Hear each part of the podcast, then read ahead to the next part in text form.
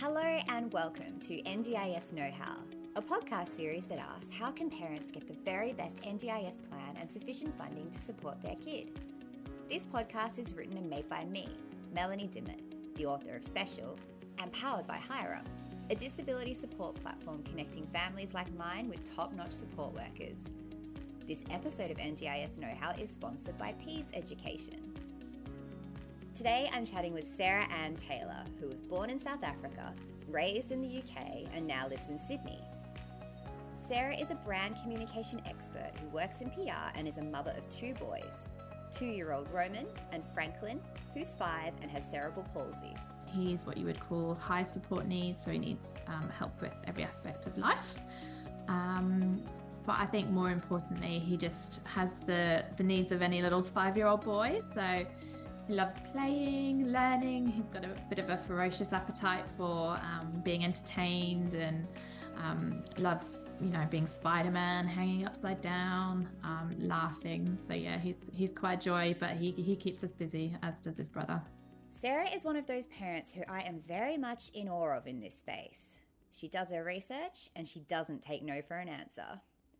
In our chat, we cover how she makes sure that her son Franklin isn't waiting months or years for the supports he needs, and how new changes to the NDIS can help us to do the same for our kids. First up, I ask her, How do you feel when you think about the NDIS? Do you get a good feeling? Are you frustrated? What kind of what does that summon in you?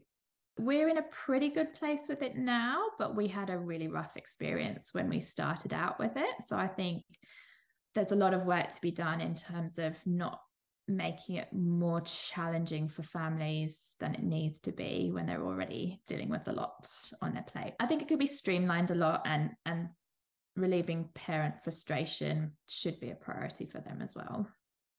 Cheers to that. Yes, mm. it should. Fingers crossed that this review yeah. has some good results that look a bit like that. Um, you touched on there that you've had challenges with the NDIS. Can you tell me a bit about what your struggles have been with this scheme? I think one of the biggest struggles has been around getting timely access to support. So the NDIS, I think, really likes to work in um, pockets of time. You know, typically it's a 12 month um, review process.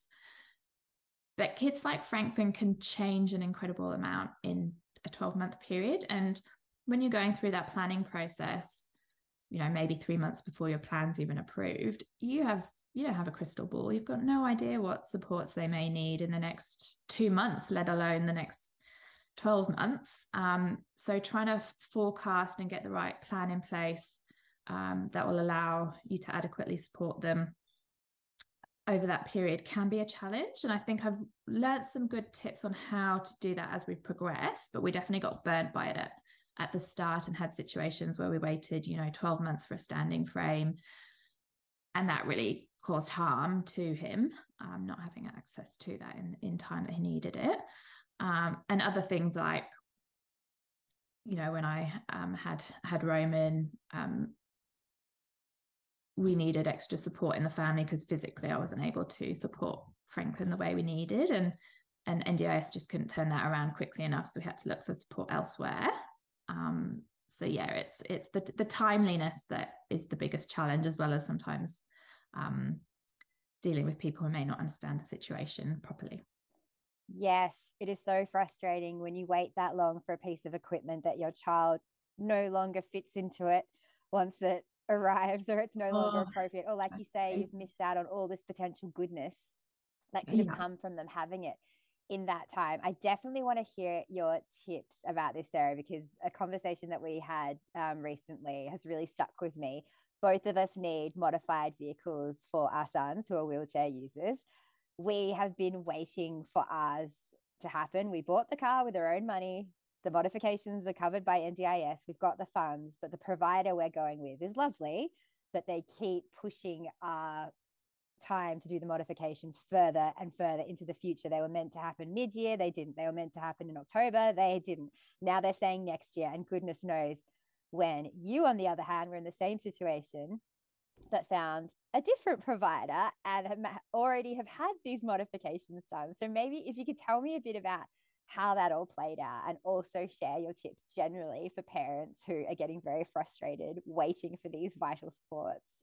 Uh, yeah, absolutely. So I think yeah, we've we've definitely learned a lot along the way. So I, my biggest piece of advice would be plan ahead, plan early, because um, it these big big pieces of work, whether it's home modifications or vehicle modifications, they do take time. They take time because the um, level of reporting and quoting that NDIS needs is much higher than, um, say, you know, might be for a standing frame. So uh, with you know building modifications for example or car modifications you have to get at least two to three different quotes from different suppliers and that means booking those appointments in waiting for them to come so don't think you can get this piece of um, you know quoting and assessment done in the month before your planning meeting you need to sort of think at least like three to four months ahead of your planning meetings that you have everything you need by the time that review comes around that's where we got burnt the first time we didn't have it all in place um, by the time our review came around.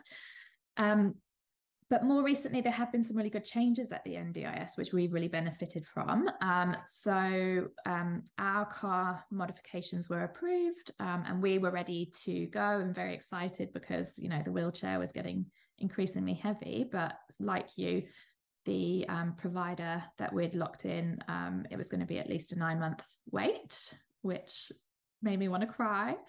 Um, so we went about finding a plan B, and we were um, lucky enough to, you know, chat to different parents, see what they were doing, and got recommended a company that had just started doing um, the modifications that we were after. Um, and NDIS has now made it easy for that um, choice and control to come into these type of purchasing um, decisions. Where if you can find a you know a similar company that will do um, the same thing and you can get it for a you know a similar amount of money um, you don't have to go back to ndis resubmit your quotes get it approved you can just actually um, redirect those funds to the company that can give you what you want then and there so that's fantastic um, and yeah we've seen that with other pieces of equipment as well where they're now providing sort of brackets of funding support. Um, so if you can get a piece of equipment that meets your needs within that funding bracket, um, you don't have to be tied to, you know, you know, you might. There's lots of situations where maybe you've tried an eye gaze a year ago, you've applied for it, but maybe your needs have changed, and now means that you don't need to buy the original piece of equipment that you were scripted. You can now buy what is right for you at the time, which is just a huge improvement. Love that flexibility. Had you already put a deposit down with a car modification company? We hadn't put the deposit down. We had um, signed a, uh, you know, we'd signed, uh, I think, a, an agreement saying that we were going to go with them.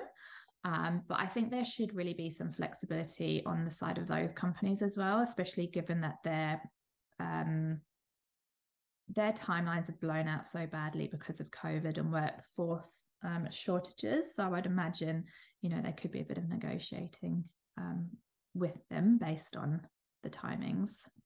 Yes, might need to get a little bit mm-hmm. confrontational and put our advocacy hats on there, but it's it's good to know that that it can happen. That's great.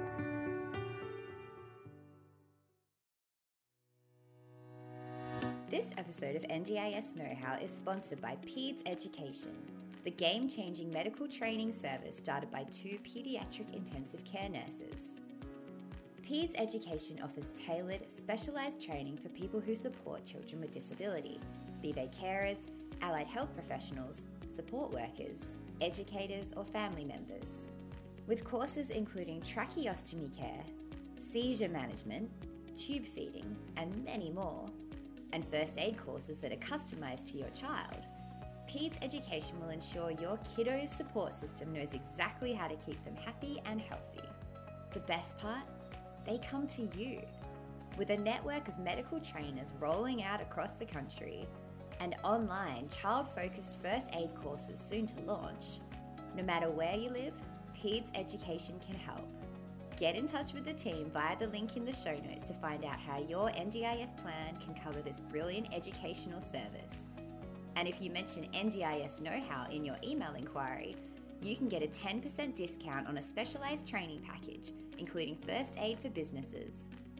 huge thanks to PEDS Education.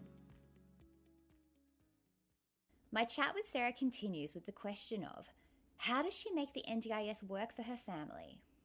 Okay, so I've been through the full gamut of um, agency managed when we started. I then went to plan management, um, and I'm now self managed, and I would not have it any other way. Um, and the reason is um, I like I like the level of control it gives me, and I also really like the um, the timeliness. So one of the biggest things that frustrated me with the kind of um, having someone else manage it is that I would submit an invoice for a piece of equipment that I needed urgently. You know, it might just be a hundred dollar neck collar, for example. Um, but if Franklin needs something, he needs it pretty quickly. I don't want to wait three months. Um, so waiting for another company to pay the invoice, you know, that was just causing delays and, and frustration. So I think being self-managed, it means I can have the control of getting what I need then and there. I can negotiate with the um, providers to um, get it to us more quickly. How do we do that? What works there? I think this would be one of my sort of approaches generally is building relationships is really key. So I know that we deal with a lot of frustrations, whether it's with the LAC um, or whether it's um, you know suppliers, and they are having a lot of customer service challenges at the moment. You, I think they're just very very short staffed, but I think I've tried to build relationships over the years um, with them so that they they really know Franklin, they really know how important equipment is for him, they know what's going to work for him, um, and they understand our family um, dynamics. And I guess ultimately you can ask for little favors, um, you know, just based on that that relationship and their understanding of why you need it and what the impact is of not having something more quickly. Um, so yeah, I think I, I just try to work in a constructive way with people. In a, you know, I've working in professional services. I always wanted to do my best work for um, clients that were really clear. You know, they could give feedback that I might not have wanted to hear, but if they did it in a really respectful um, way, um, you know, I wanted to do my best work for them and keep working with them. So I try and just be respectful and um, share information with the providers so they can hopefully hopefully pull those favors when we need them you've given so much good advice already sarah is there anything else that you could offer say a family that was brand new to the ndis what would your number one piece of advice be to that family? Okay so i think one of the things i really struggled with um, and probably it's still a work in progress um, in this journey is the guilt that comes with having a kid who has really high support needs and um, has so many goals really. And i think um, maybe after when franklin was around two we had all these goals and it was like driving his Wizzybug every day practicing on his eye gaze um, you know practicing spoon feeding going in his standing frame uh, plus like 12 other, other things so i made a little um, spreadsheet of the week and and when I could fit these things in. And what that spreadsheet showed me was that it was impossible. what we were being um, suggested by well-meaning therapists to do at home was just impossible. Um, and I felt like a therapist, and I felt like I was just failing constantly.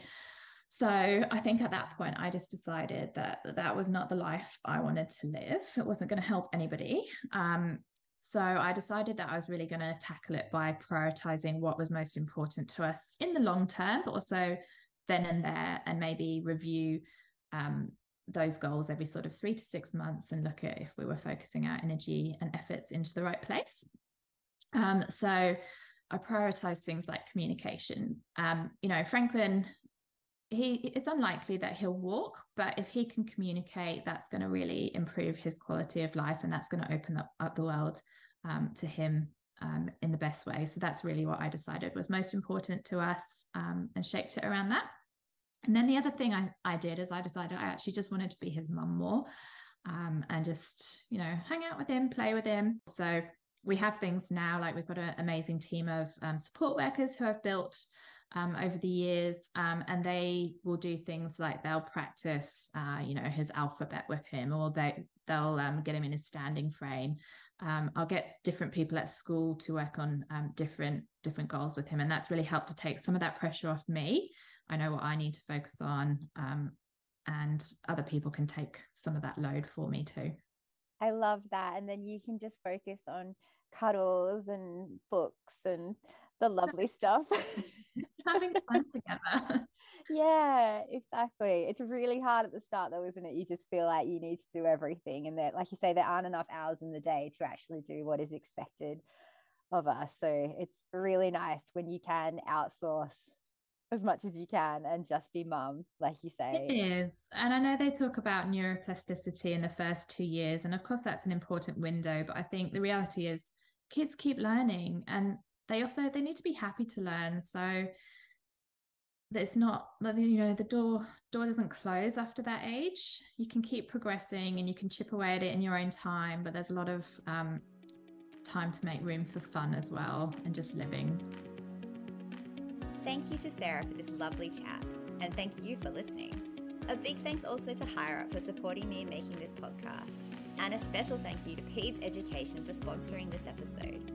I'll catch you again soon on NDIS Know How.